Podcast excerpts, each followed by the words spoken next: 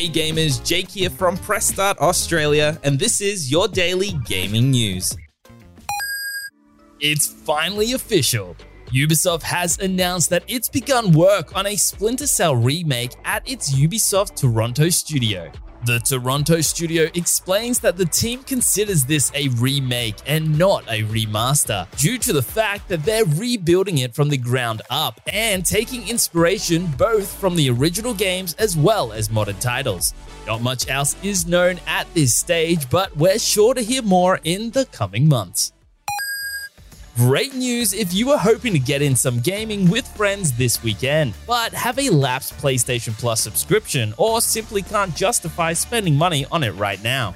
PlayStation is holding a free online multiplayer weekend so that everyone can join in the fun, whether or not they're subscribed to PlayStation Plus.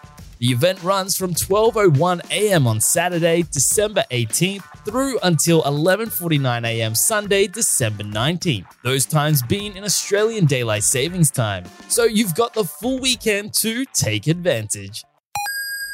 Nintendo held another Indie World presentation in the early hours of Thursday morning, showcasing a range of new and previously unannounced upcoming indie titles for the Switch.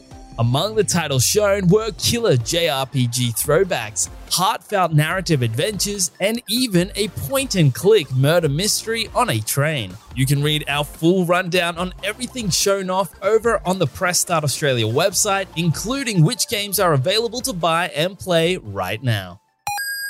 For the latest gaming news, bargains, reviews, and all things gaming, check out